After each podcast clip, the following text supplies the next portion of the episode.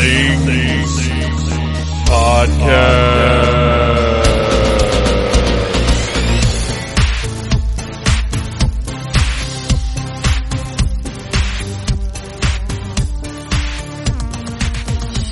Hey, welcome to the newest episode of the Needless Things Podcast, where we talk about toys, movies, music, and all manner of pop culture dorkery. I am your host, Phantom Troublemaker, and I'm going to be keeping this intro short and sweet because I have just gotten back home from seeing the new Ghostbusters movie and uh, I, I, did not plan well today. Well, I did plan well because I had a great day with my family. We got up early. We went and saw Secret Life of Pets, uh, which was kind of meh.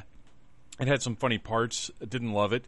Uh, and then we ended up staying out the whole day instead of coming home to produce this episode of the Needless Things podcast. So now it is 10:30 at night. I have to be up at 3:30 in the morning, and I wanted to get this done for you guys. One, because I wanted to be ready at the same time you're used to having it, and two, I'm not going to lie, because it's all about Ghostbusters, and obviously I want as much exposure for this episode throughout the day as possible. So please share this episode on the social media. Tell your friends about it. It's wonderful. It's me, Noel, Selena, who you may know better as Guella DeVille, and Mr. Gary Mitchell from the Revcast talking about the history of Ghostbusters. We uh, we only speculate about the new movie, and I don't want to give too much away. I will say this: uh, it's a lot of fun. It has plenty of flaws, but I didn't care because the cast is fantastic. The movie is fun and I'm excited for more. I highly recommend it. My full review will be up at patreon.com slash phantom troublemaker this evening.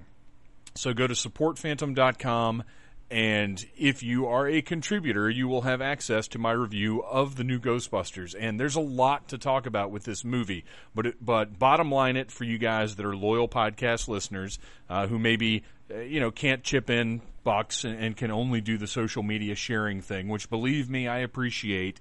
Uh, just for you guys, it's worth your money. Go see it. Go with a group of friends. Have a blast. It's fun. Uh, so moving on. I, really don't have much else to cover, so it's lucky that I'm able to. Uh, well, I don't know that it's lucky that I need to keep this one brief, but uh, there there just isn't much more to talk about.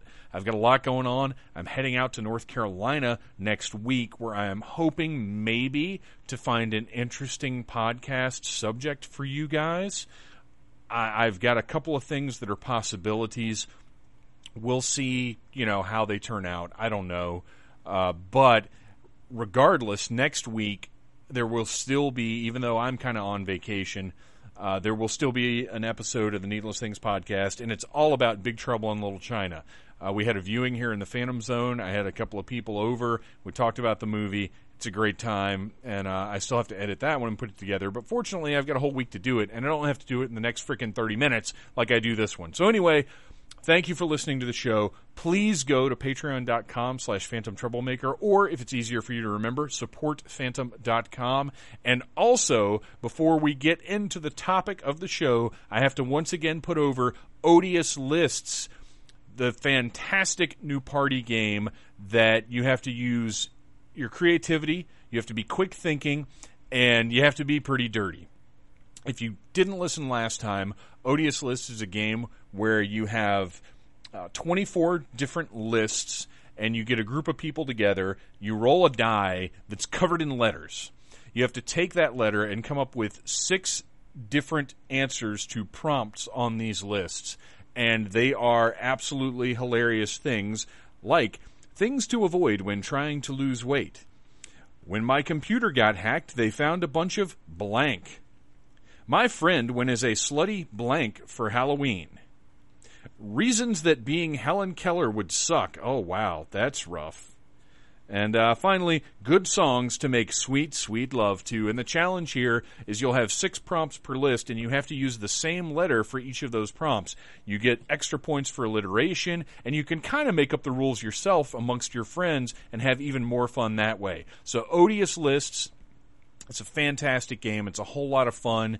Uh, if you go to needlessthingssite.com, there's a big old square that says Odious on the top right of the page. If you click on that square and buy your copy of Odious Lists for your next gathering or function, then Needless Things will get a little kickback from that. And I would certainly appreciate the help because that's that's what we've got. Uh, supportphantom.com and the big odious button on needlessthingssite.com. That's the only way I get any revenue, people. So go check those out. Uh, hang in there through a little bit of music from our pals, the Mystery Men, who I will tell you now have been cooking up something new in the studio. It's going to be really exciting. I've got a little bit of an inside track on what's going on. I can't wait to hear it. But right now, here's a little bit of music from those guys, uh, which if you go to themysterymenofsurf.com, you can check out their music or just Google the Mystery Men with a question mark at the end and you'll find them. Here's a little bit of their music. And after that, a lot of talk about Ghostbusters, toys, movies, cartoons, everything. Enjoy.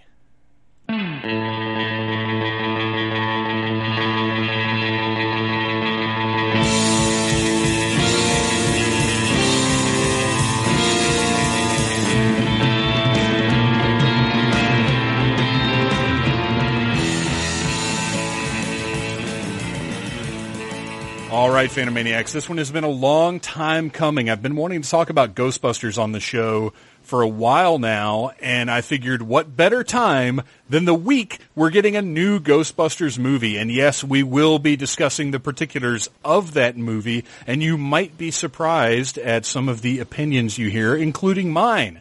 But before we get to the good Ghostbusters conversation where we're going to run down the movies, the cartoons, the toys, and even the video game, let me introduce our panel of brilliant experts for the episode. First of all, welcome back to the show, Mr. Gary Mitchell, light of my life, love of my dawn, heart of my loins. I don't know. How are you doing, Gary? I feel like a Stay Puft.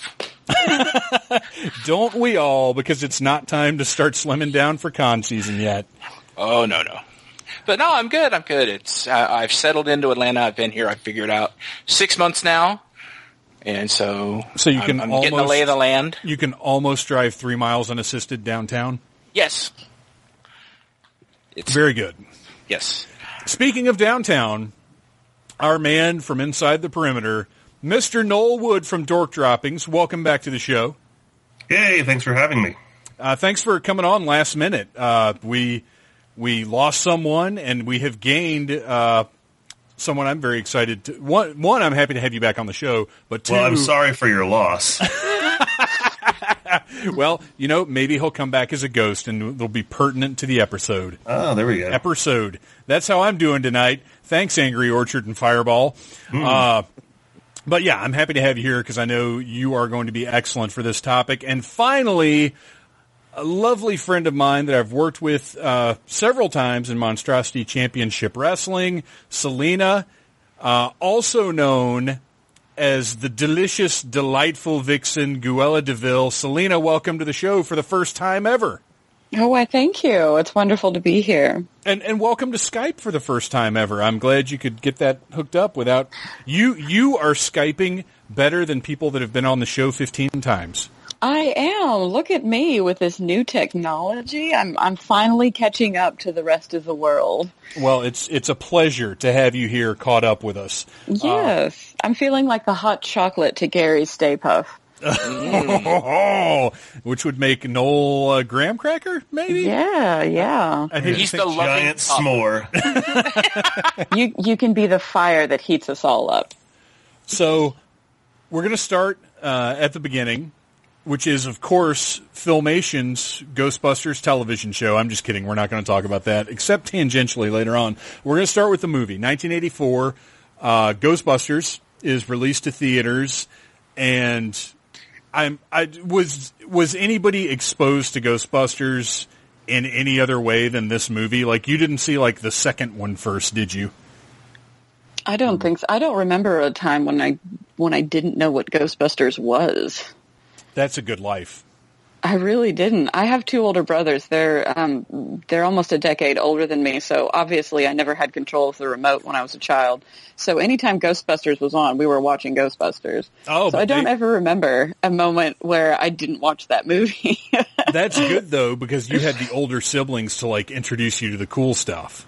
Oh yeah, I, I I attribute them to a lot of uh, uh, a lot of my early you know traumatizations of you know aliens, uh, Right, right. Predator, Terminator, you know Ghostbusters, all of the boy you know '80s muscle man movies. I was all about it. That that is good training right there. That's I, I honestly I didn't know any other way. I just didn't. I didn't even realize that there were other movies other than you know Indiana Jones and you know and all these crazy films. So. I uh, I appreciate it. Gary and Noel, what about you guys? Was was this the beginning for you? Oh yeah, oh yeah. I I remember seeing the trailers for this on television back in 1984 and uh, thinking it looked kind of like uh, like one of those movies I wasn't going to be allowed to see.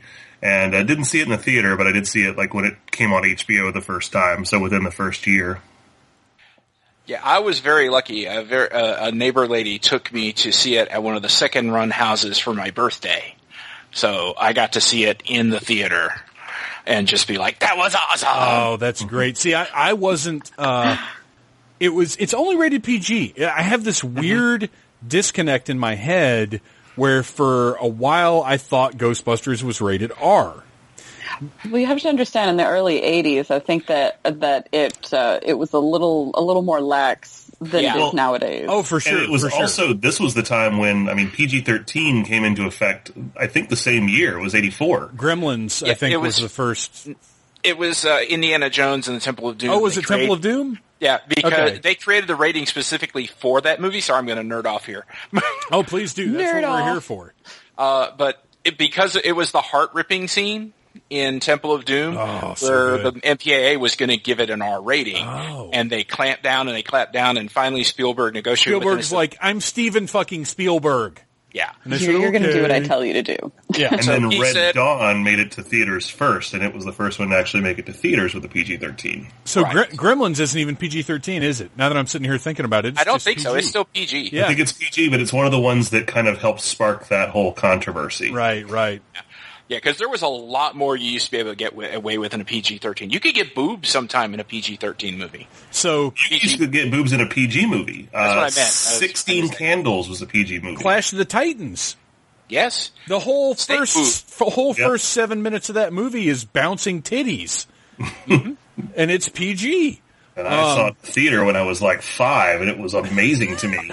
Well, I that's saw Clash of the Titans at the drive-in. Uh, but Ghostbusters, Yes. I was not allowed to see.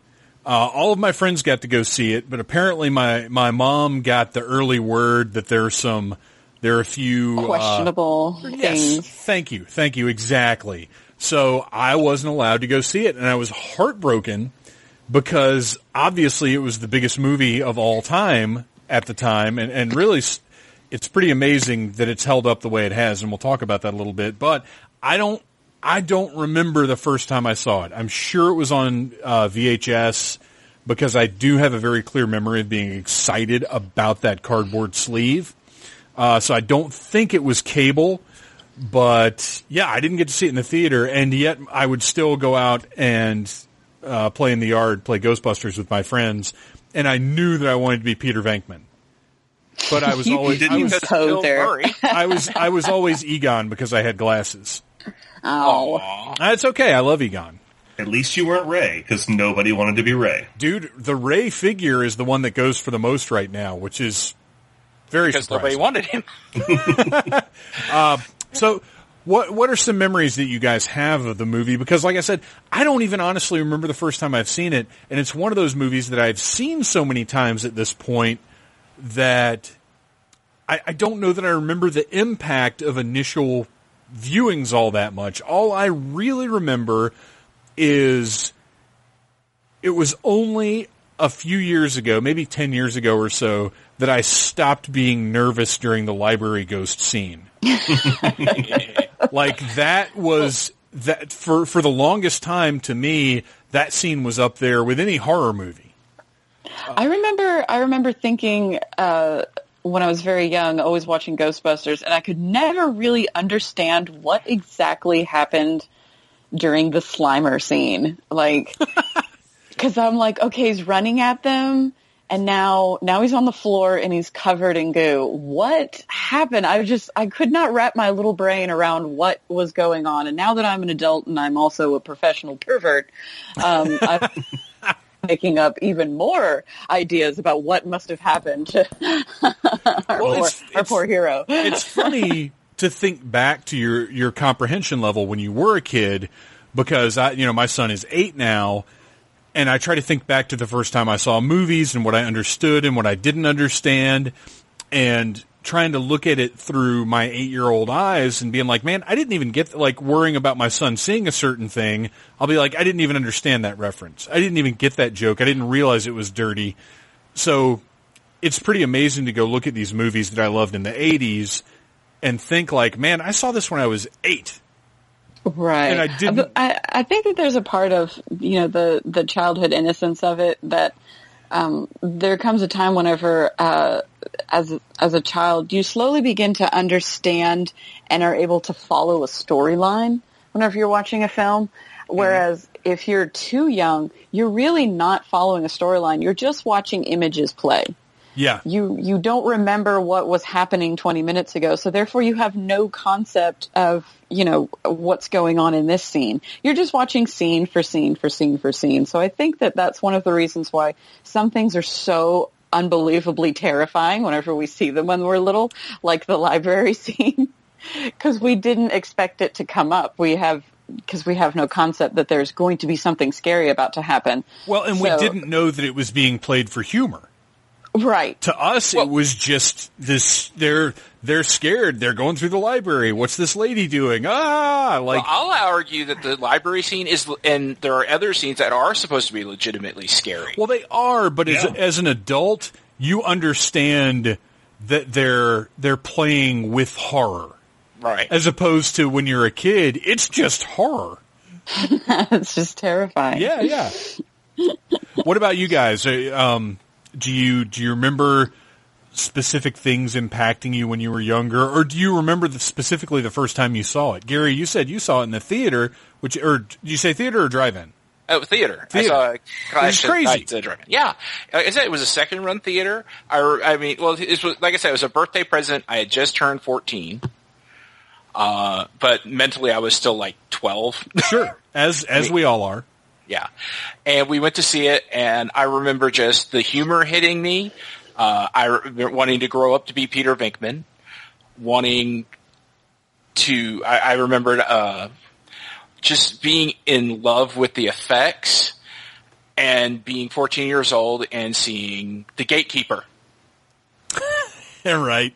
and just going, oh, I had such a bizarre uh, concept with the gatekeeper because, or at least, uh, you know, Zuul when when Zuul appears because it she kind of looks like Annie from the Eurythmics, and so the uh, the music videos that my mom would also play at the same time in this era of my life, I would confuse them a lot, and so I was very scared. Well, and that makes sense because the the videos of the time were We're very close. Yeah, Oh, yeah. yeah. they're, I mean, well, they're, they're very like theatrical movie like almost. You and know? and so much so much of the Ghostbusters aesthetic of, of the original movie anyway is is very pop culture oriented. oh, it's full eighties. It's Oh, the yeah. eightiest eighties that ever eightied in eighty town. yeah. Noel, think- what about you? Do you uh, what what are Well- your earliest Ghostbusters memories? So before I saw the movie, I remember I had some sort of book, and I think it was like a children's book adaptation of the movie. So I kind of knew what the story was and everything.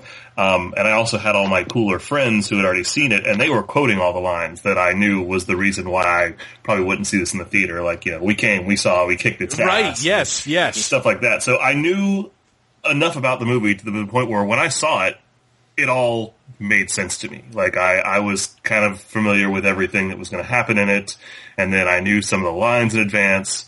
Um, so I already kind of loved the movie before I even had seen it for the first time. Um, and yeah, I, I I knew Bill Murray from like because my dad was a fan of Stripes, and um, you know I'd seen Caddyshack, and so I you know I knew him, and I and I really liked him from those movies and Meatballs. So um, you know that was the first time I really kind of got to experience all those guys together because I hadn't really seen a lot of the old SNL stuff with Dan Aykroyd and, and Bill Murray by that point in time. Um, but yeah, it was it was one of those movies that just kind of by the time that I finally saw it, it, it really just it stuck with me forever. Yeah, it's it is one of I would say uh, the first Ghostbusters is one of the rare perfect movies. I don't think that there's a moment that you could cut out.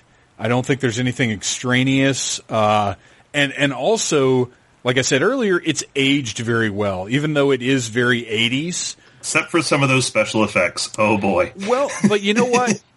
the well, you're right. Compared to some of what we see today, The the um the the demon dogs, the demon dogs look is look really really bad in a lot of bad. And I'm glad they haven't gone back and fixed that Right, I because don't it want that, does yeah. it does represent the time that it was made and you know they could easily go in and re redo those with CGI, but I'm glad they haven't. But as far as the humor and the tone and the pacing, uh, everything that you know, they can't do anything about the effects. At the time, Right. they couldn't have been any better than what they were. You know, Well, the humor holds up, but they could never make that movie now. no, no, absolutely not. Yeah, they, they could never use that level of that level of crass humor in today's age. No, no, yeah, absolutely. there, there's there's a lot of that uh, crass that wouldn't fly these days, but you watch it, and so much for me, what makes it work now is the fact that so much of that comedy is character based. yes, and that really, I mean, it's not like a lot of 80s comedies where it's 80s reference, or any comedy these days where it's a lot of just reference something that's popular right now, where you watch it 10 minute years later, you're like, wait, what are they talking about? Well, and that's it. There's very little as as much as you look at it, and it's a product of the '80s.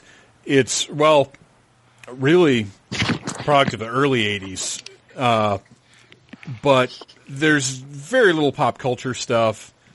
It is like you said. It's all character based. It's all about who these people are. It's all about this group of very relatable people. You know these guys yeah. they're not uh they're not like super versions of regular people they're regular people like you know a scumbag you know a super nerd you know a super enthusiastic guy like you know them all and that's what makes them so relatable uh but the that original movie was i mean it back then movies stayed in theaters much longer. It was in theaters for a year and then it got re-released in 1985 and mm-hmm. it was huge. The music video i remember the first time i saw that video and i, I don't know that i had any frame of reference for bill murray and dan Aykroyd at that point in my life but that video for the actual guys in the movie to be in the video, and then John Candy, and then uh, all, all the you know the celebrities that made the appearance. The video for the Ghostbusters theme song, uh, which is the greatest Huey Lewis and the News song that Huey Lewis and the News never made, uh, was huge. It was everywhere. It was even on. Uh, if you remember, there was a Wolfman Jack cartoon that yeah. played music videos at the halfway point of the cartoon and it played the Ghostbusters and I remember having a conversation with one of my friends cuz you know th- obviously this was far far long before the internet but I remember discussing with one of, one of my friends they're going to play the Ghostbusters on Wolfman Jack this Saturday. Are you going to watch it? Like I remember that conversation. Which is a bizarre thing to have known. I guess I, commercial or TV guide I, I don't know how we knew things back then but Well, and then TV guide probably. yeah then there's the iconography of it and that symbol. And I mean, what's another movie that you can think of from that time period where you have a logo that is that instantly recognizable for anybody and has like just stood the test of time so long? yeah Oh yeah. yeah And I mean, to the point now where when you see a circle with a line through it, that's the Ghostbuster symbol. Right. Nobody Like- nobody says that's the the cross out thing. Yeah. Mm-hmm. The no. Right. Right. yeah. It's Say no to drugs. yeah. It's it's No, that's not just say no to ghosts, man. it's it's not the uh, the no ma'am symbol or the Yeah. uh, what was the d- dare dare symbol? It's not any Oh of that. yes, yes. Yeah. It's the Ghostbusters God symbol. dare. But yeah, so I mean, like, it, uh, just not just a perfect movie as far as the film itself, but it was it was marketed so perfectly too. So, and Yeah. I think that's why it it it managed to reach such a wide audience back then. So anything with that big of a cultural impact is obviously going to end up as cartoons and toys. Yes. especially in the eighties. In 1986, The Real Ghostbusters was launched as a cartoon and as a toy line. But a week prior to The Real Ghostbusters, Filmation launched Ghostbusters. Because back in the 70s, Filmation had had a live action show called Ghostbusters. But Larry featured- Storch. Uh, yes, Larry Storch and a uh, an ape named Tracy. Tracy. Yes. Uh, and it was, it's silly and it's really fun. If you, you can find it on YouTube and go check out an episode. Uh, one episode is probably about as much as you'll be able to palate, but it, it's fun just to see what it is. So Filmation still having the rights to that because Columbia Pictures had had to license, uh, Ghostbusters from Filmation in order to use it for the movie because originally Dan Aykroyd was going to call it Ghost Smashers, which is the worst name for anything ever.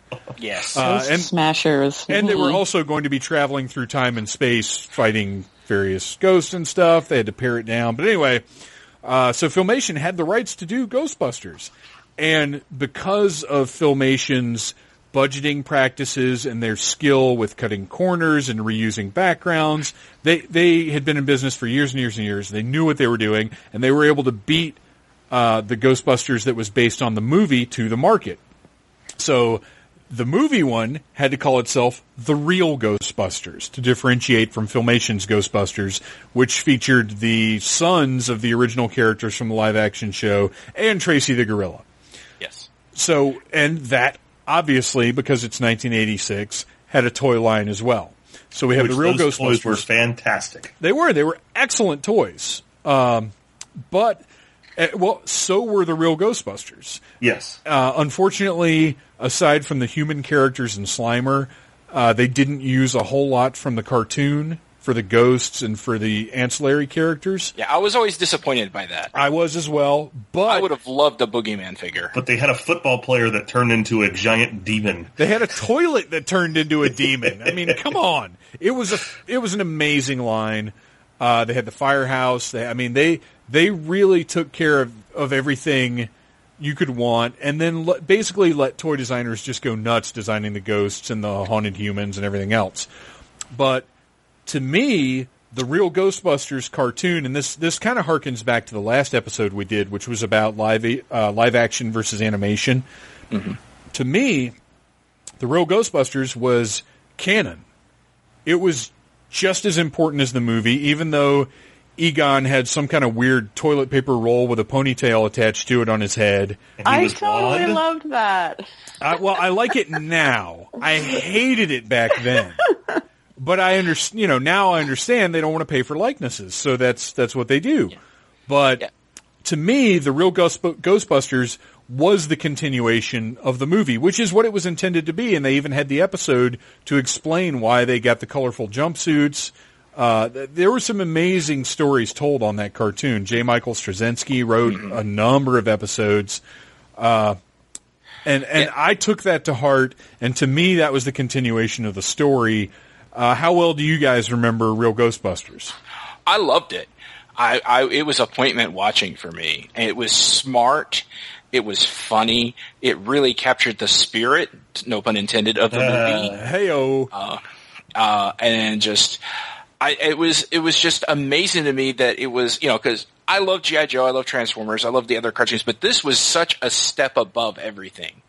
I mean, I knew adults who watched it who went, "Yeah, this is good," and I give that all to the writing staff. well, they took the they took the subject matter. You know, it was a cartoon and it was still fun, but they took the subject matter seriously, and they used you know myths and legends and really expanded uh, what the Ghostbusters were doing beyond just trapping ghosts, and and they Yeah. created this whole mythology that was absolutely fantastic. Um, Noel and Selena, what about you guys? What, what are your what are your memories of real Ghostbusters? I I was remember. I, remember definitely a little Slimer as kind of like their uh, their little pet. I, I will say I was not a fan of Slimer the same way I was not a fan of Orko or Snarf. I never liked the cutesy sidekicks, even when I definitely was like eight years old. He definitely followed the Orko, you know, time, you know, frame of character development, which wasn't any. Well, the, in, the in that time in cartoons, though, you had to have the cutesy character. I mean, there's Yeah, you Yeah. had you had just something goofy, And I- T-Bob. kind of. yeah, Yeah. Bob. Oh. but you're right. Yeah, Slimer. Uh, I, he didn't bother me as much as Snarf and some of the others, but I was annoyed that they injected him into the show because I, you know, it, he. Well, it, it became after a while Oh, Slimer and the real Ghostbusters. That's when I got annoyed. To me, that's where the series ends.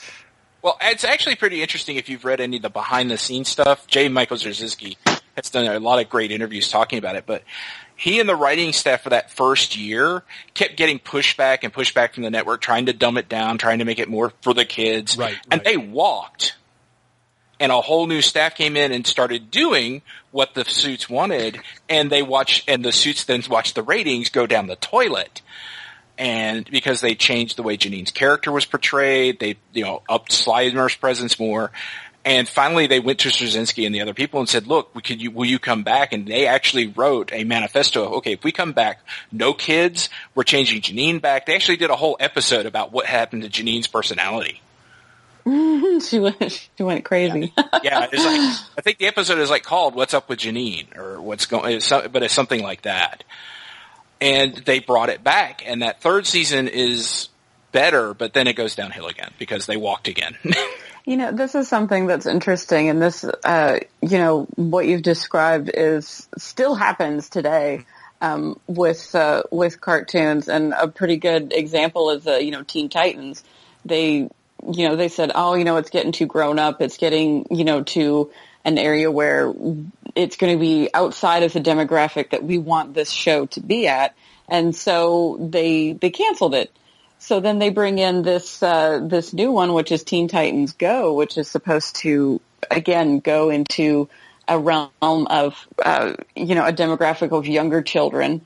However, older kids are still starting to watch it. They still continue to watch it. So Well, it's they end very up, smart. It's Yeah, it's a very good show. It's very irreverent. It has a lot of, uh, you know, my son laughs at it because Beast Boy, you know, eats burritos and Raven, or no, Starfire. Uh, the, one of the, I- I'll, I'll go off on a bit of a tangent here, not Ghostbusters related.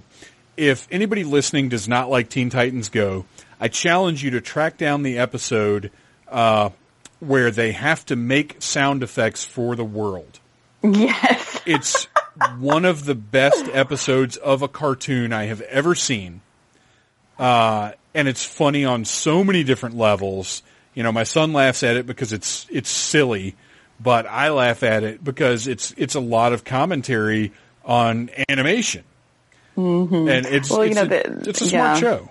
Yeah. There was a lot of push um, again from the people that are involved with uh, with making it.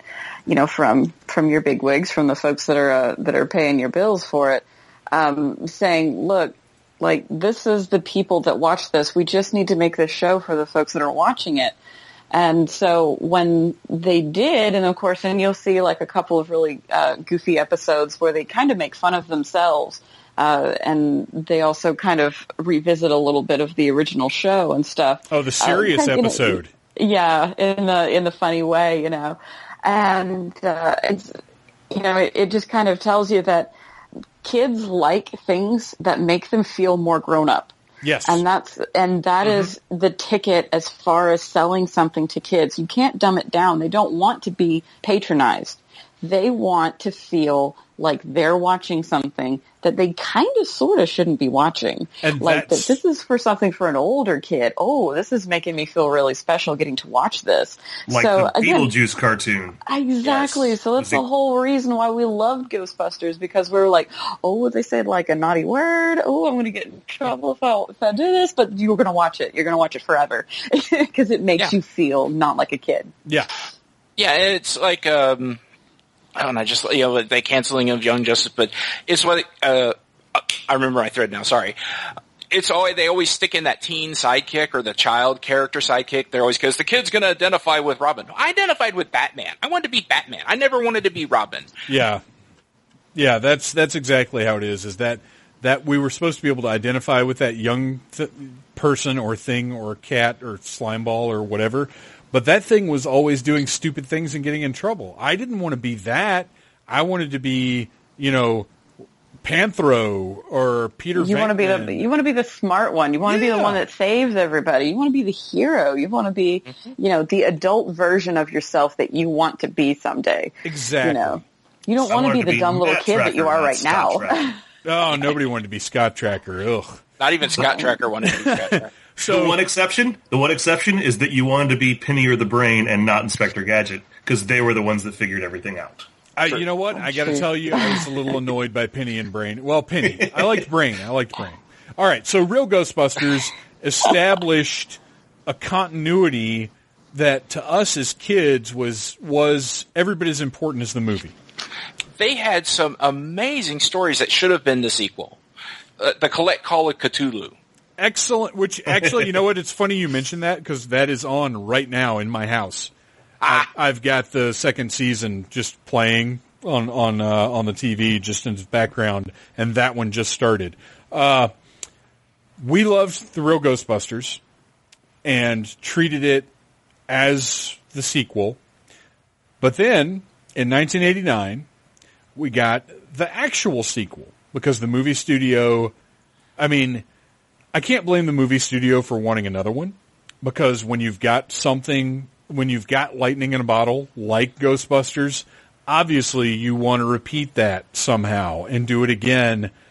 And unfortunately, they were not able to do it again.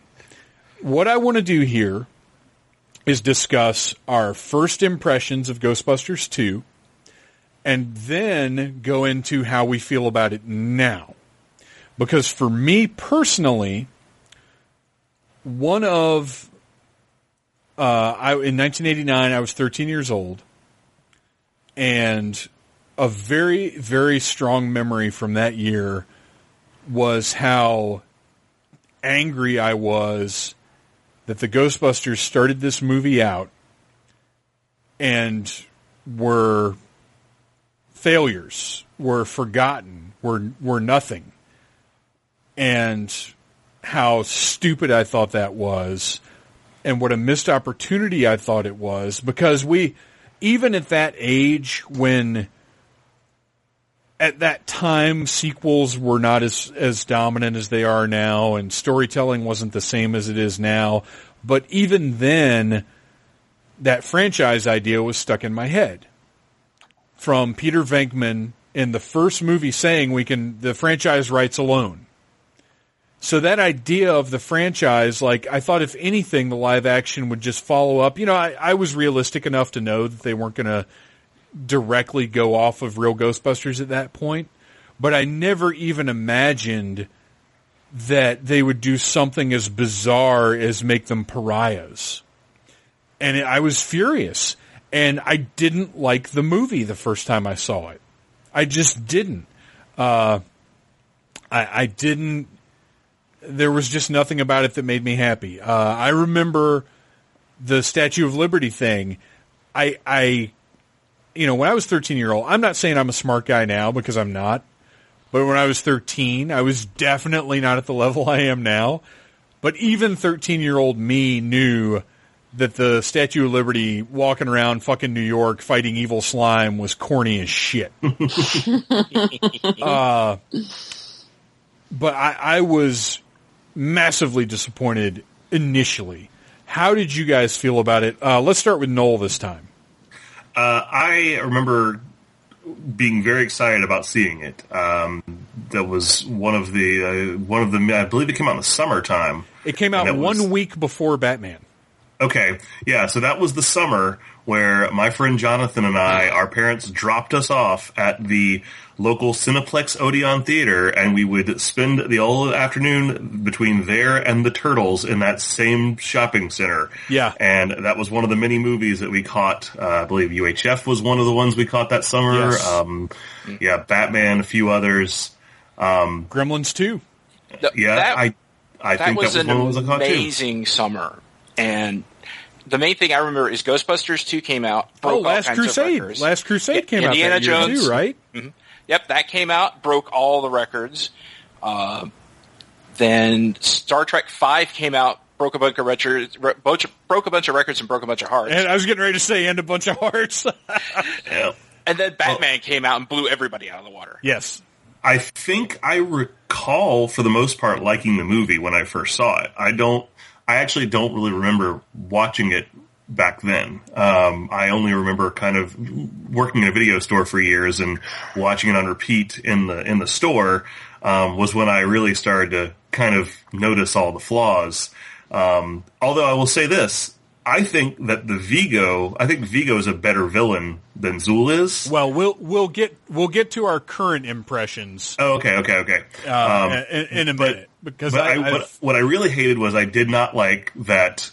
Well, I didn't like the fact that they were all kind of, you know, they were no longer Ghostbusters and they were just kind of like sad and, and depressed at the beginning. But I didn't like that Dana wasn't with Peter and that she had gone off and had another life and had come back with this child that, you know, was, and I realized that he's very important to the story, but um, that bothered me because I thought it kind of took away from their relationship a little bit. They had to kind of rebuild that, and I just thought it was it, it, kind of felt shoehorned in. well, it was a waste of time to start off with it ended and then end with them back together. It was like, well, what is Right. what is? It was very artificial. And again, thirteen-year-old me didn't necessarily view it that way, but I knew it was lame.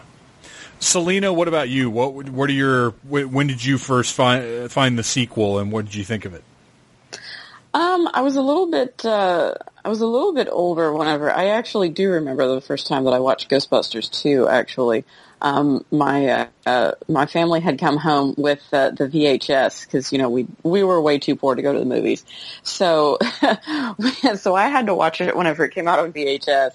And my brothers were so excited. They were so pumped for this and we watched it and I remember them being so upset um, about the uh, uh, when Dana's baby gets carried off by the nanny ghost. Yes, I remember them being so being like so upset about that because they were like they were like, why is the baby on uh, yeah, on the ledge? They couldn't understand like why that situation happened. I don't remember. I don't think they were paying attention to what was happening to get up to that point. So, somebody get that kid off the fucking ledge. right? They're like, why would you do like what? Who was watching this kid? You Right, know? right, right. I, I guess probably because at this point they were, you know, pretty. um they, you know, they were they were seasoned babysitter veterans for me. So, right. so they're like, I think I know how to take care of a kid or two. You know, I am 16, so you know. so I remember like that scene very, very vividly. That because they were upset about it, of course. Um, I also remember. Uh, I do remember everybody coated in marshmallow goo at the end of the film as well. And I was like, that's going to be so sticky to clean out. Well, now the second the second one they're coated in the the pink slime. Yes, yes, crap, yes, which yes. is even nastier than marshmallow. I, I would think. It'd be like Yeah. being dipped in KY. Uh, Well, maybe that wouldn't be Oh. so bad. Oh, well, Yeah, I depends kind on like where the sound it of is. that. You warm it up. It's all right. Uh, Gary. Well, you know, it, it might start to smell weird after a while. well, yeah. Uh, Gary, what about you? How do you like your KY? I mean, how did you enjoy No. Ghostbusters 2 the first time? Uh, warmed and lovingly applied. Um, oh, goodness. Uh, I remember seeing it in the theater. I, though the first thing I remember is it was so big that the whole cast was on Oprah like the week before. Oh, I remember wow. watching that, get being excited, and them talking to everybody and thinking that, oh wow, this movie's going to be great. It's going to be fun. And I remember watching it and going, what the fuck is this shit? I mean, I hated that. I mean, I love Rick Moranis to death. I love him to death, but I thought making Louis Tully a Ghostbuster was stupid. I thought that I was like, what did you do to Janine? Well, her character's I thought entirely different. It's two of them- so weird. Yeah. And I thought the whole point of, well, we're going to stick Su- Tully and Janine together because they're both nerds. I'm like, no, she has got a thing for Egon. Ah, I hate Right. that so much. Yeah. I mean, I there was just, and like you said, the, the, the whole Statue of Liberty thing was lame. I mean, there was just so much of it. It was so jumpy, and I just remember watching, walking out of it, just being so pissed. Well, And I look- thought no movie can make me as angry as this. Then I saw Star Trek Five, but I will never stop making that joke. By the way, Um, just it was just in. So at the time, I just hated every inch of that film and wouldn't watch it again for years. I pretended it didn't exist. And and that's basically the way I treated it. I, I stuck with real Ghostbusters. Um, I didn't really think about the second one very much, but you know, as time goes on, and the things that we love become more rare and I guess more precious, we revisit them to give them another chance. And I feel, I still feel it's a disappointing movie but I recognize it for what it is. It's a dad movie. Uh, it is old guys who have a different perspective on the world than they did five years prior and who are making these like corny decisions and are doing silly things that they think are nice that's what so much of it is. That's what the Statue of Liberty is. That's what the mood slime is. Uh, it, it just doesn't have the edge, but it does have the characters. Um, Yeah. The the four main guys are still essentially true to themselves. Egon gets a little weirder. Uh, Ray gets a little more enthusiastic. Winston gets maybe a little more time to do stuff Mm-hmm. but I, I've softened on it. I still don't think it's a good movie, and it's still not the sequel that I want. But I can watch it and enjoy it for the parts of it that are good. Yeah, They never should have reset the characters to zero to tell the story again. No, no, that was that was unnecessary, and it. But all of this is a result of them not really wanting to do it. True. So, Gary, how at this point, how do you feel about it? Uh, like you said, I can appreciate it for what it is. It's not the colossal stinking mess that I thought it was. I mean, for years I wouldn't even buy when it came out on DVD because you could only buy one and two together. Right, right. it's like, no, I'm not buying the second one. I'll pay extra not to have the second one. It's like buying the Indiana Jones movies. You're stuck with that coaster that comes with them. Uh, no, That comes no- with the trilogy. Well, well, there's only three of them, right? Right.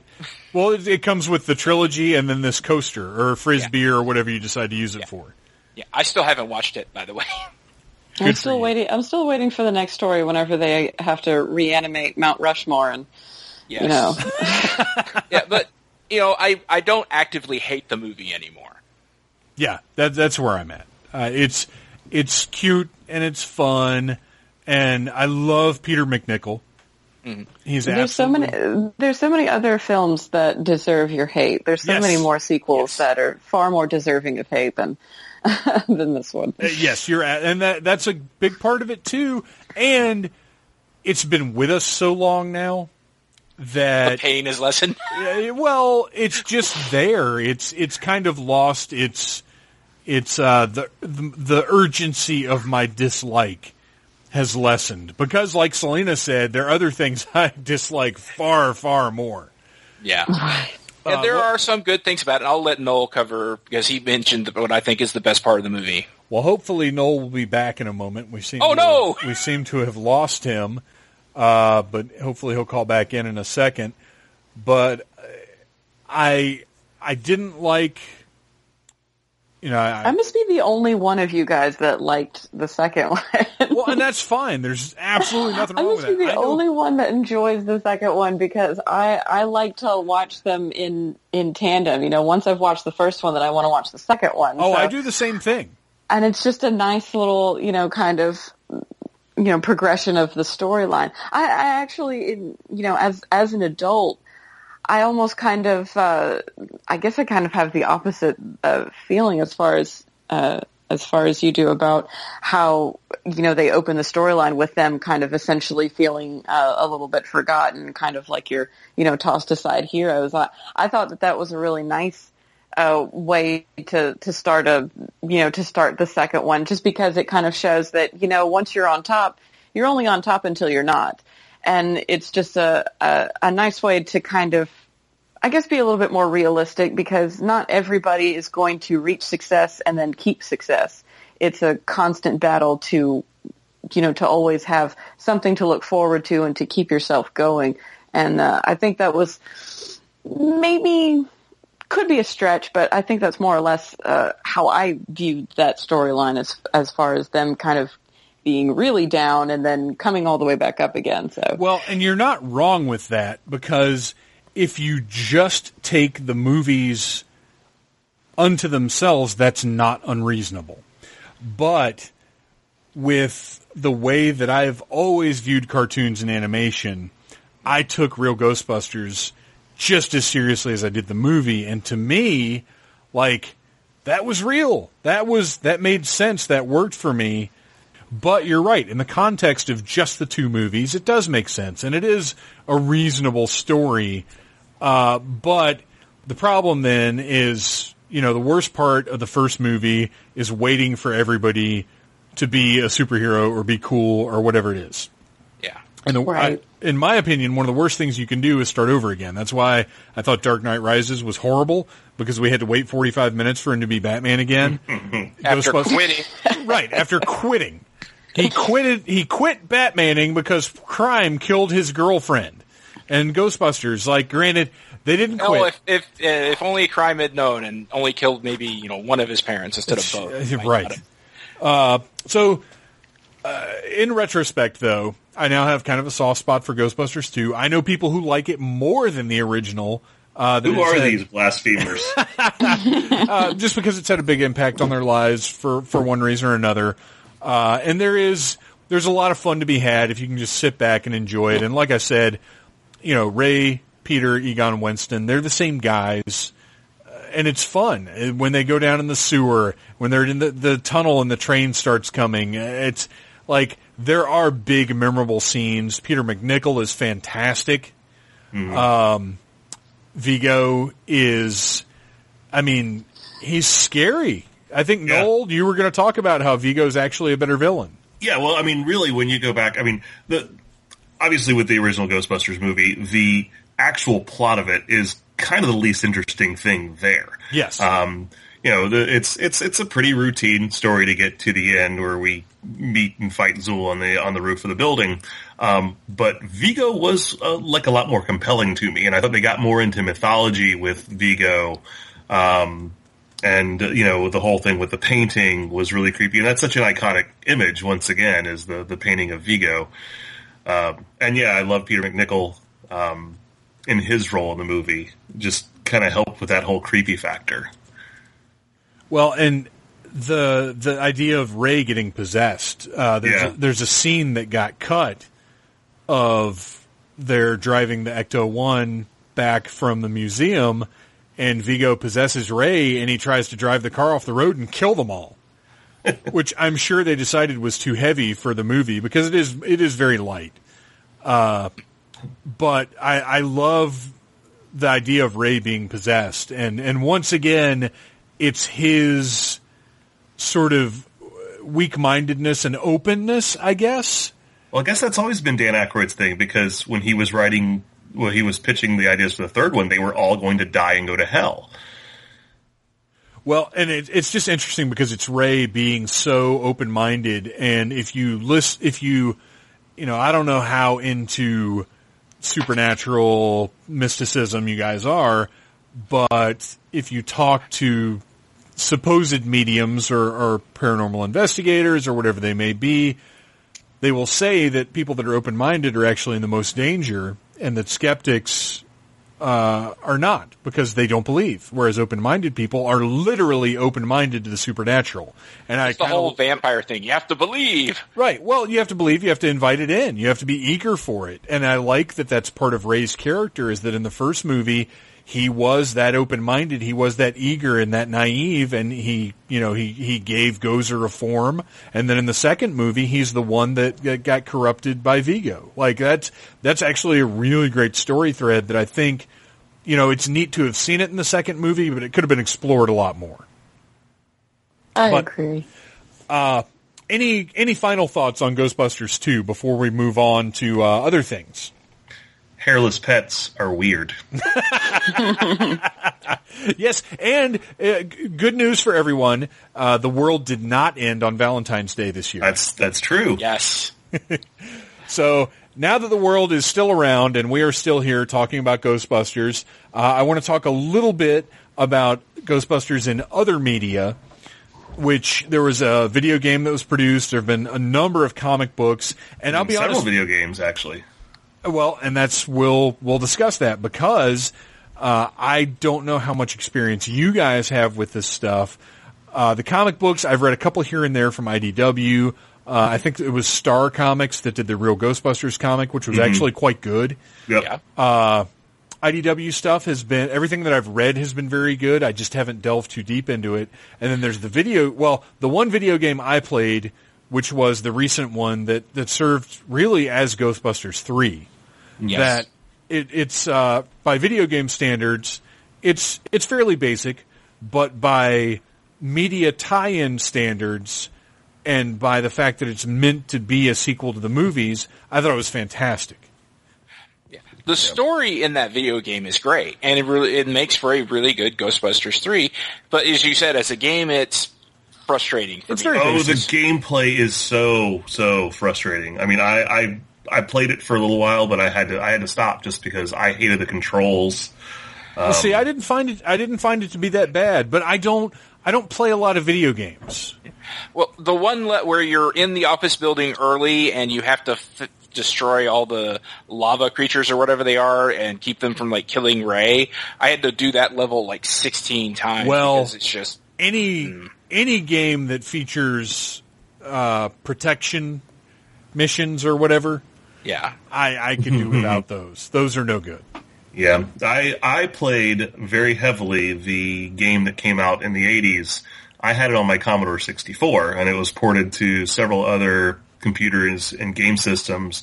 Um, a little bit more simplistic port of Oh it my- was on the Nintendo Entertainment System. Gosh, is this the one where it was like a top view of the Ecto Yeah. One? Yes. there was there was the top view grid of the city, Oh, and you had to go around and you had to you had to bust ghosts in order to, to make money, and then you would you could upgrade your vehicles and things like that, and then eventually you got to the Stay Puft Marshmallow Man, and you died instantly once you got. to the final. it, was, it was completely impossible um, because he would step on you one time and the game was over. Yeah. it was There's a reason there's a trope called Nintendo Hard. Yeah, yeah, absolutely. Yeah. Well, that's how games were back then, though. Hmm? That's how they got your quarters. But I play. I mean, I played that game. That is true. hundreds of hours probably when I was when I was younger uh, on the on the Commodore 64, and I actually knew a cheat code. If you if you typed the word lefty in as your name, you started off with like two hundred thousand dollars, so you could get the really nice upgrades on your vehicle right away. Nice. So you listeners that are still playing your Commodore 64, there's a exclusive tip from Mr. Noel Wood of Dork Droppings right here on the Needless Things podcast. Um, Yeah, the main thing I remember was the, the, the role playing games, the tabletop game from West End. talk about it Which because I never ball. did it, and I, I always kind of wondered how that worked. Was it was it based on the franchise idea? It was exactly based on the franchise idea. The whole you got it as a it was one of the box sets, which was a big thing at the time. Of you know, here's a box set, and it was welcome to the franchise. This is your introductory kit for becoming a new member of the Ghostbusters franchise. Oh, nice. And it was it had Tobin's spirit guide for the game master for all the different spooks and things. But the best thing about it were the supplements and for the adventures for the characters to go on had that same cutting kind of satire that the cartoon did. Like the, the introductory adventure was a serial mascot had been possessed and taken on as the form of this ghost trying to corrupt children. Oh, that's A- a- awesome. A, tiger. Oh, You know, and so the, the scenario makes a lot of pointed things about selling things to kids and sugary sure, sure. kind of thing. But it was actually really good. It was by the same guys who did uh, the West End games who did the Star Wars game at the time. Well, they did the Ninja Turtles game too, didn't they? No, Wasn't that was West End? Palladium. That was oh, that was Palladium. You're right. You're right. yeah, with the god awful system that is Palladium. Uh, yeah, I never could figure out Ninja Turtles. yeah, Not that I was any kind of expert tabletop gamer at all, but uh, I, found I was hip deep in role playing games at the time. Still try to be, but you know, not like I used to be. any other secondary media that you guys can remember. Ghostbusters. Well, wise? there's there is a huge community of Ghostbusters fans and especially like cosplayers. we were supposed Um, to have one on. Oh, um, yeah. Well, one of the guys who's because I'm in a GI Joe costume group. One of the guys in my local group actually has uh, he he does a Ghostbuster costume, and he actually has one of the Ecto ones. This is Scion XB, um, and he does actually does a lot of crossover Ghostbusters. He's he's working on a Ghostbusters Cobra, so it's, it's a it's a it's a um, oh, I can't remember. which one. It's Ect- Ecto Viper is what he's working on. Oh right now. my gosh! But I mean, it's it's huge. You go to any convention anywhere in the country, and you'll see dozens of people, and they're all network. It's it's it's kind of like with the 501st, or you know, one of those where it's very well organized Right, throughout right. the country. They have chapters, they have garrison type groups um, in different states and, and localities and stuff, and and they're really, I mean, it's it's they're really. Um, there's a lot of camaraderie, and they do a lot of like stuff for charity and stuff like that. But they're always like really, really great people to talk to every time I talk to those guys. Well, and what I love is that you'll see every faction of or every uh, iteration of Ghostbusters represented. You'll see people in Egon's blue and pink coveralls from the cartoon. You'll see people in the like glow in the dark coveralls they did for the action figures. Like they'll they Or do Extreme Ghostbusters. yeah, they do. Well, I don't know that I've seen that. I'm sure it's out there. Uh, yeah, actually, you know what? I'm glad you brought that up, Gary, because we totally glossed over Extreme Ghostbusters because I skipped it. Yeah, Did any of you guys experience that one at all? I think I like think so. watched one episode and went, "I'm out." Yeah, I, I couldn't I couldn't hang with it. Well, for the listeners, if any of you guys were into Extreme Ghostbusters, if you have any opinions about it, please uh, go to the Needless Things podcast Facebook group or, or drop me an email or something and let me know what you think because we know nothing here. We're lost in the world of Extreme. We I have know that even Snow's- the toys and knows me. I, or the the toys even annoyed me. Yeah, I didn't care for the toys. I didn't care. Yeah, it's, it was just and that, that was the period where everything was extreme. Right, Every G.I. toy Joe- line had G.I. Joe G.I. Joe extreme. had the extreme. which Yeah. which was the worst GI Joe of all GI Joes. Yeah. And All it right, was well- the kids as well, which was the other thing that Ah, annoyed me. It was a bunch of yeah, yeah. Well, it is time to move on. Well, actually, if you don't mind getting back to the the the cosplayers. Oh, let's the- get back to the cosplayers. Um, it's a really inexpensive costume, except for the pack. The pack can cost you a lot of money. But Okay, the, the basic costume is a jumpsuit. even the pack though i've lately been seeing things online that are like build your own pack for like 45 bucks in six hours Yeah. Uh, but if I can, It's gonna legit look like it though. what what was that It's gonna look like it though. So Uh, well no i've seen the pictures look fine well the thing here's the thing um if you know if you look at cosplay a lot of it's about the fun element uh, and when you have the big organizations like the 501st or, or some of the GI Joe or, or Mandalorian guilds or whatever it is, I, I feel like sometimes that stuff sucks the fun out of it. Like you have to look this way, yeah, you have to be screen accurate. right? Oh, and, yes. uh, you know, there. I feel like there's a line there, and and i- if you don't care about being part of one of those groups, I think you can have a lot of fun. Uh, and if you do, you can still have a lot of fun. You just better have a lot of money too. Yeah. Oh I've been- yes. I've been wanting to put a Sith costume of my own together for a while, and I talked to them. They're like, "No, you either have to be one of the ones on screen. You can't be your own guy and be in the 501st." I'm like, "Well, then I guess I won't be in the 501st." Yeah, see, that's that's that's not interesting to me. But you know what? You can do both. You know, Yes. uh, if if uh, because I understand the community of those groups. I understand the the uh, the help that they give each other because I will say this: as strict as the standards seem to be, I've never talked to anyone that wasn't willing to give you advice and tips and help. Oh yeah, They they want you to look that good, but they're willing to help you to do it. yeah, and that's that's that goes a long way. Uh, but the Ghostbusters in are having their big meetup at Dragon Con again this year. Um, they they call it the PKE Surge. And as part of the Classics track programming, since they fall under us, we're actually screening one night uh, this uh, this year a documentary about the fans that dress up and do everything. It's called Ghost Heads, and the director's going to be there. We're going to show they're gonna, we're going to show the film in one of the big ballrooms, and there's going to be a Q and A afterwards. Very cool. If you give me half a second, I'll actually be able to tell you when these we're doing it. are these the same guys that did the Ghostbusters panel a couple of years ago, or are these different folks? Uh, they're involved. Okay, because that that was uh, that was a fantastic panel. I think it I think it might have kicked off. Uh, I don't think it was last year. I think it might have been the year before.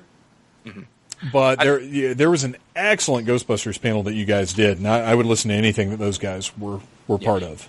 Well, we've done a panel about two years running now because we did one for the anniversary, and then last year was one just of the, the the Georgia Ghostbusters talking about stuff they've done and how to get into it and that sort of thing. So that might have been it. Okay, here it is. Saturday night, seven o'clock is the Ghostbusters uh, documentary, uh, Ghost Heads. Do you know what ballroom it's in yet, or is that kind Uh, of a, it's penned in for Regency Five, but don't hold your breath. right, right You know, all planning is tentative until it's happened. until it's Even- done? right? And even then, it might not have happened. Real Hitchhiker's Guide material there. All right, Somebody get so- in there with a marker and mark out all 50,000 of those we just printed. Thank you. Uh, yeah, seriously. Uh, so we have to move on now to 2016 and the new Ghostbusters movie that is coming out the same day that this podcast will go live. And there has been so much controversy about this poor movie. Most hated trailer in YouTube history. Is it Oh, really? goodness. Is that Yes. correct? Most most downvoted trailer in, in YouTube history. Yeah. Um, I I want to be realistic about it. I don't want to go crazy one way or the other. So I'll start off by saying I am not a fan of Paul Feig.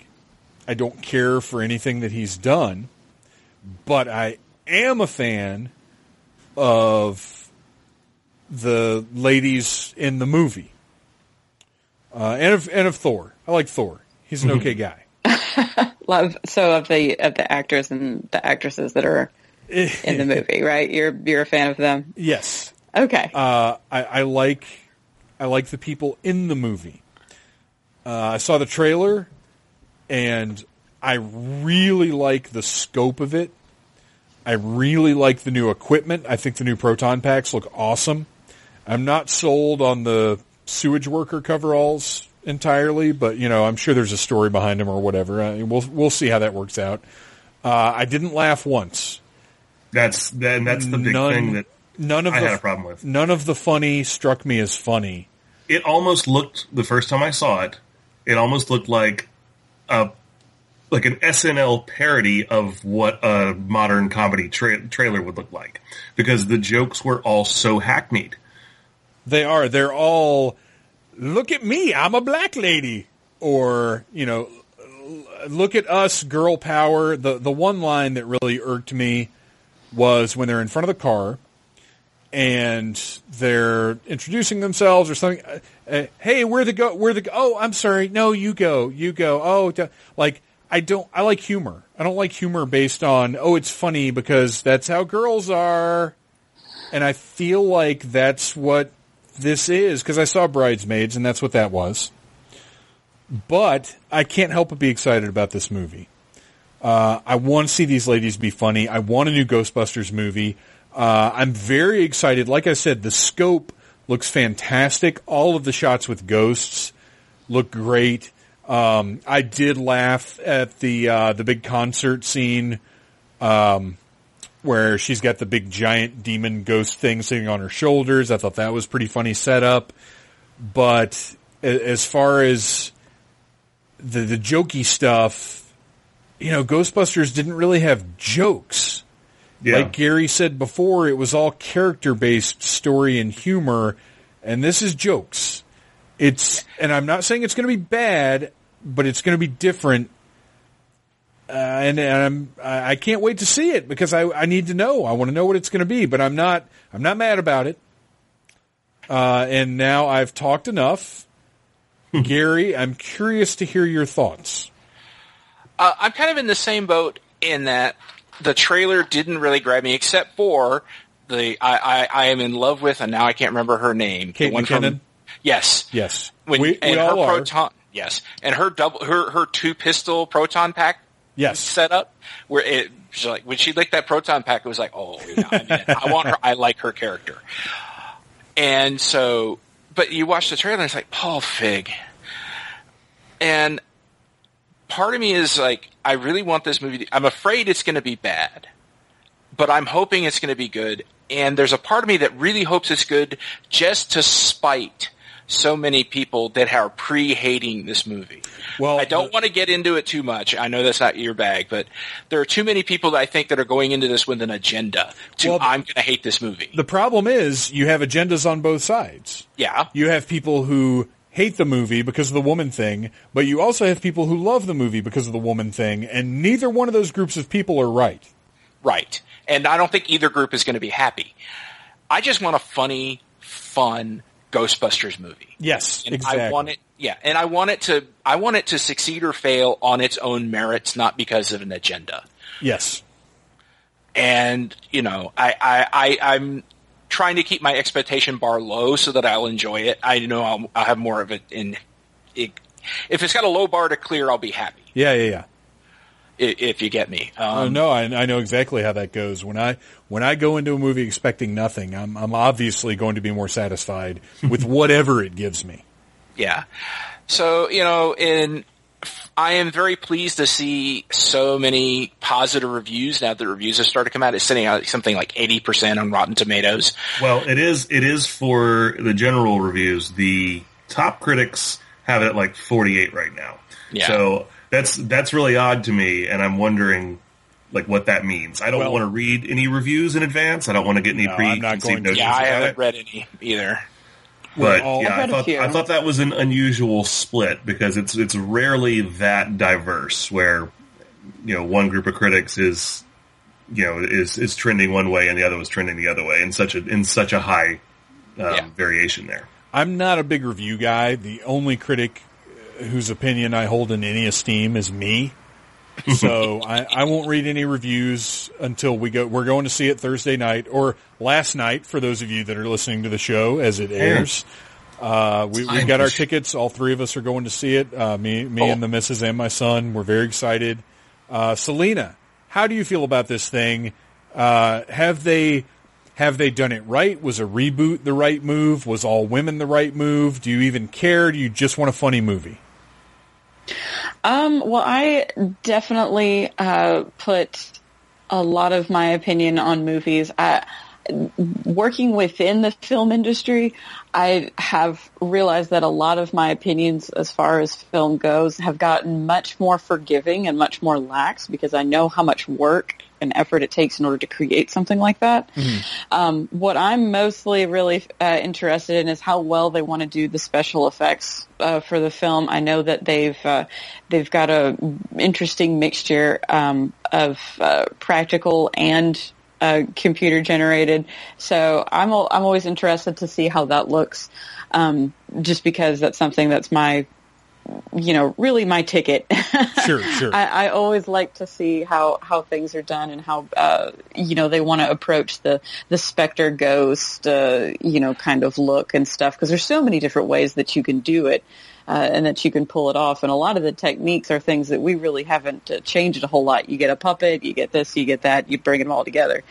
Um, so that's something that I'm really more uh, focused on. As far as uh, you know, a, a reboot, I don't have a problem with reboots. Um, I guess as far as a lot of the uh, the really strong opinions on uh, you know on one side or the other whether or not this is going to be a good movie or whether that's going to be a bad movie.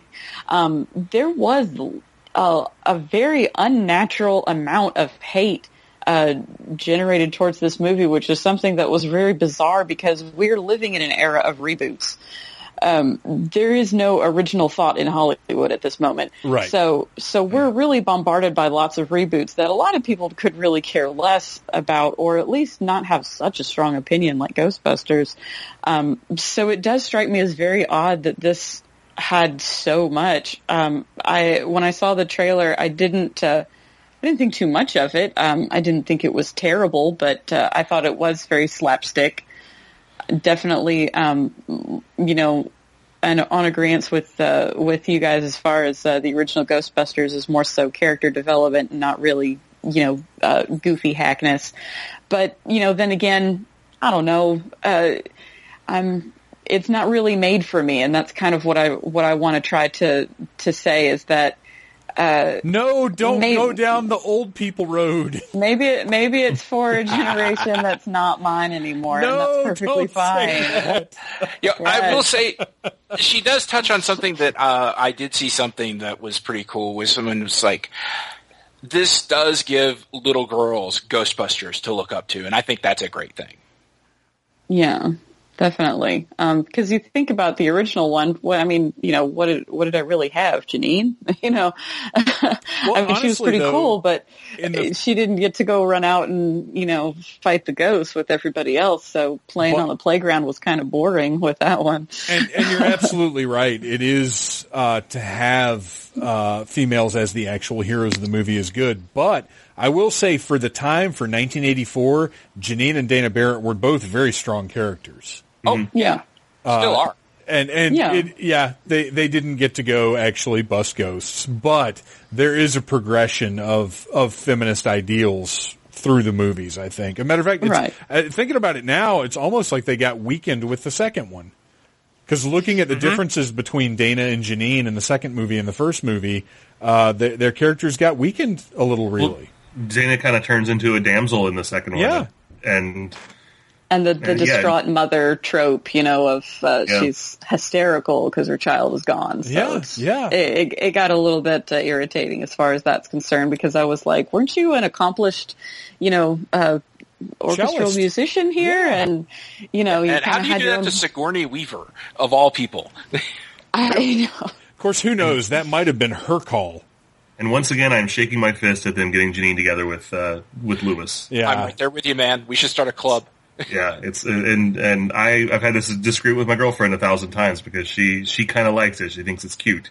I I she should still be pining for Egon. Yeah. and Egon should still be unrequiting it because he's completely clueless to it. And those those were fantastic scenes in the first one too. His discomfort with her Collect overt. mold, and fungus. Yeah.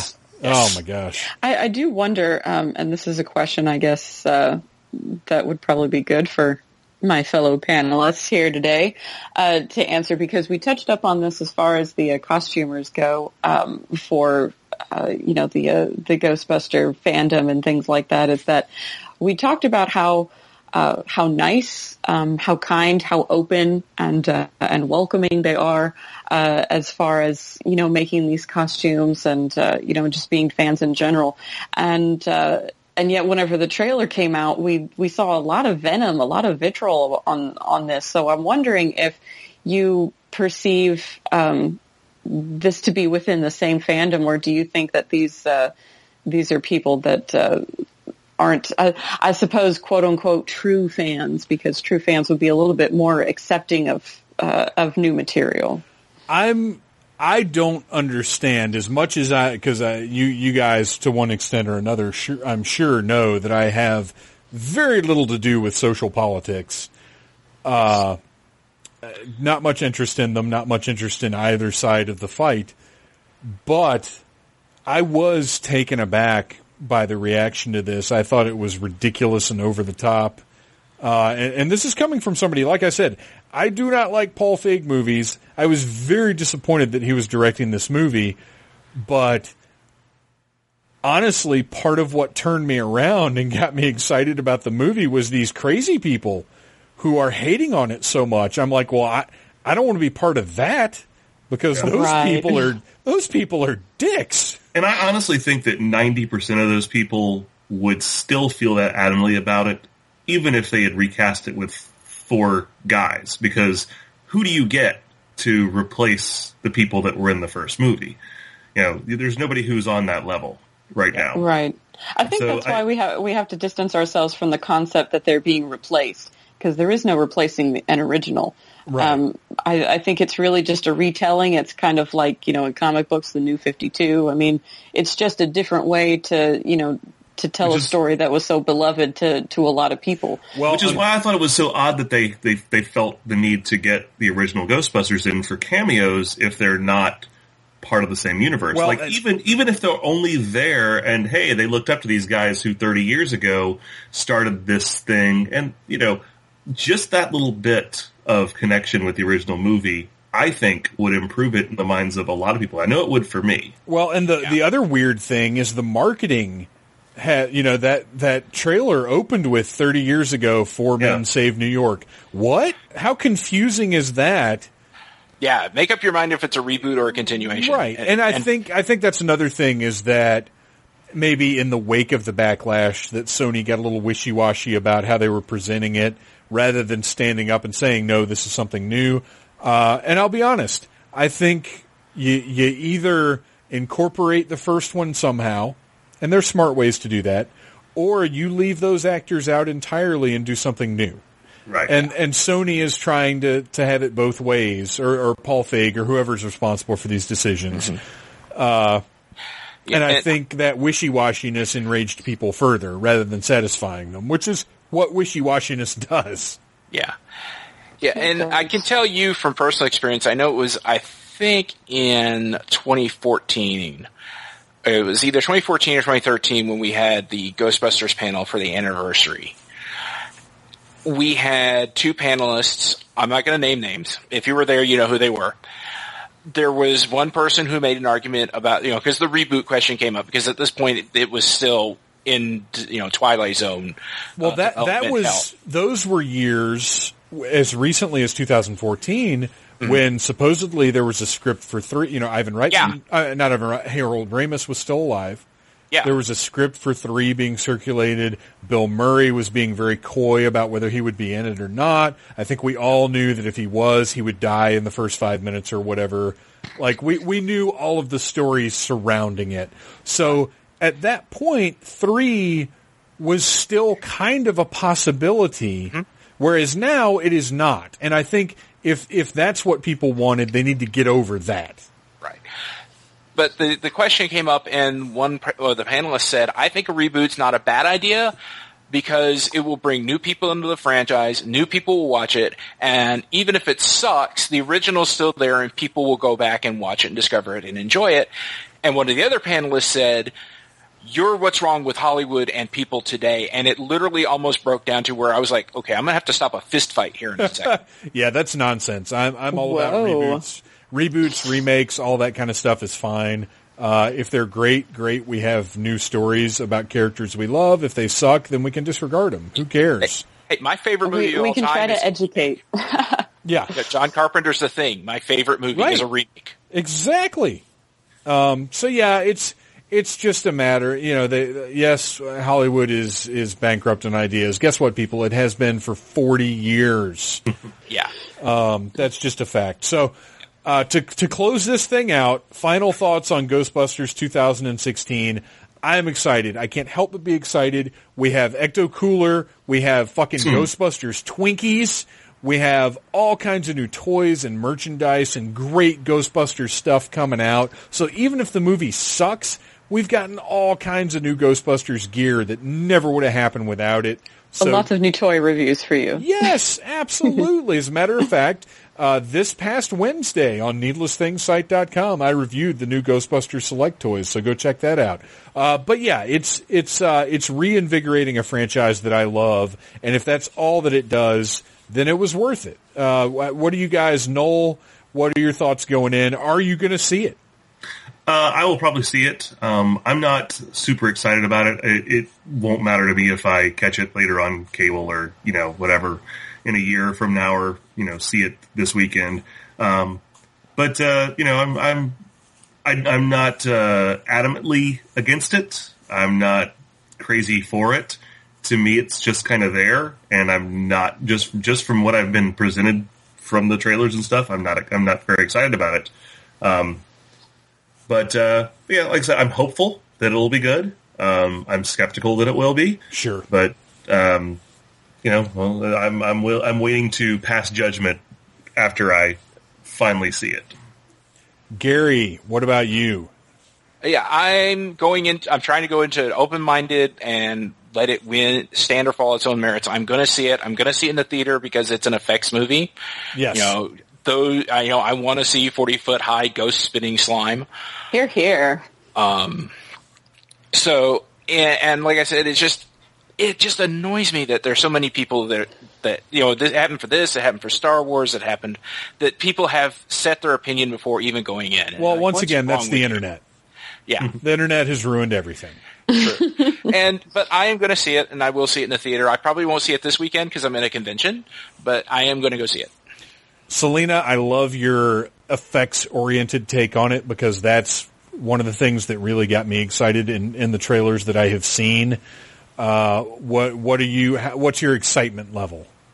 Um, I would say at a solid six. So, uh, you know, just a really, you know, half stack there for me. Um, I really like, uh, and you touched on this before with how the reviews are so polar opposite almost. Like, I mean, it's almost dead center right in the middle as far as whether or not it's good. So I think that that, uh, that really piques my interest for me to really go and see it myself to see if I actually like it or not. Um, I'd like to give it a fair chance and, uh, really as long as it entertains me for, you know, an hour and a half and I kind of get to forget about all my problems, which is the point of what every film should do for you. Um, I think that it'll have done its job. So I'm excited to see it and, uh, and be able to, uh, um, to enjoy myself, I think. Awesome. All right, guys. Thank you so much for coming on and talking about Ghostbusters on the Needless Things podcast. It is now time to run around the circle and find out what you guys are up to and where we can find you online. Gary, where are you online? What are you doing? Uh, you can find me at revolutionsf.com, which is where I do the Rev News and Revcast podcast for revolutionsf.com. Let me say it one more time there. Uh, you can find me on the Twitter as Gary underscore Mitchell, Mitchell with one L. Yes, Star Trek fans, it's my real name. and you can find me uh, this weekend in High Point, North Carolina at Congregate, where I'll be a podcast guest. And you will find me as co-director of the American Sci-Fi Classics track at DragonCon, where I will be doing things with the big purple one here. Best track ever. Yes. Big purple one. I like that nickname. Uh, Yes, purple headed Hey, he's- warrior. Most of the time I see him, he's got a big purple head. and Uh, how just- exactly do you see him again? at the con? At the Oh, game show. Got to come out to the game show to see the big purple head. Goodness. And I'm bringing KY this year now. Oh, I hope Selena, it's pink. what what are you up to? You and your lovely counterpart, Guella Deville, who I never think of as anything less than double stacked. Oh well, you know, like an Oreo, dear. Um, she's uh, she's a little bit uh, she's sleeping a little bit right now, but I'm sure that in a couple of months, come October, you're going to be seeing quite a few bit of uh, spectral green. And uh, hopefully that will be in a way that you will get to enjoy her very up close and personal, but hopefully not too close and personal. You know, she does get a little peckish from time to time. you can more at uh, guelladeville.com. Um, I should have lots of uh, new photo sets coming up here very soon that I'm very excited about. So everyone can get to see that green booty. And people can even follow Guella on Facebook too, right? Yes, that's usually the best and quickest way that you'll be able to uh, um, to see any up and coming things. That usually gets updated first as far as any kind of news or uh, sightings. Um, there's also uh, in the works a second issue of the comic book, so I'm very happy about that. Awesome. And finally, Noel, where can we find you online? I am on the their interwebs at uh, dorkdroppings.com, as uh, you mentioned earlier, um, which is not being updated very often, but occasionally I throw something up uh, when something strikes my fancy. But there's tons of great archived content. There is. There is, uh, how many years? 18 years of uh, archive content on there. Um, there's uh, yeah, so you can find me there. Um, you'll find me also on the American Sci-Fi Classics uh, track at DragonCon. I will be uh, doing a few panels uh, come this uh, Labor Day weekend. Uh, I'll also be doing some stuff with uh my costuming group, thefinestcc.com. If you're interested, if you are ever want to to dress up like a character from GI Joe or Cobra.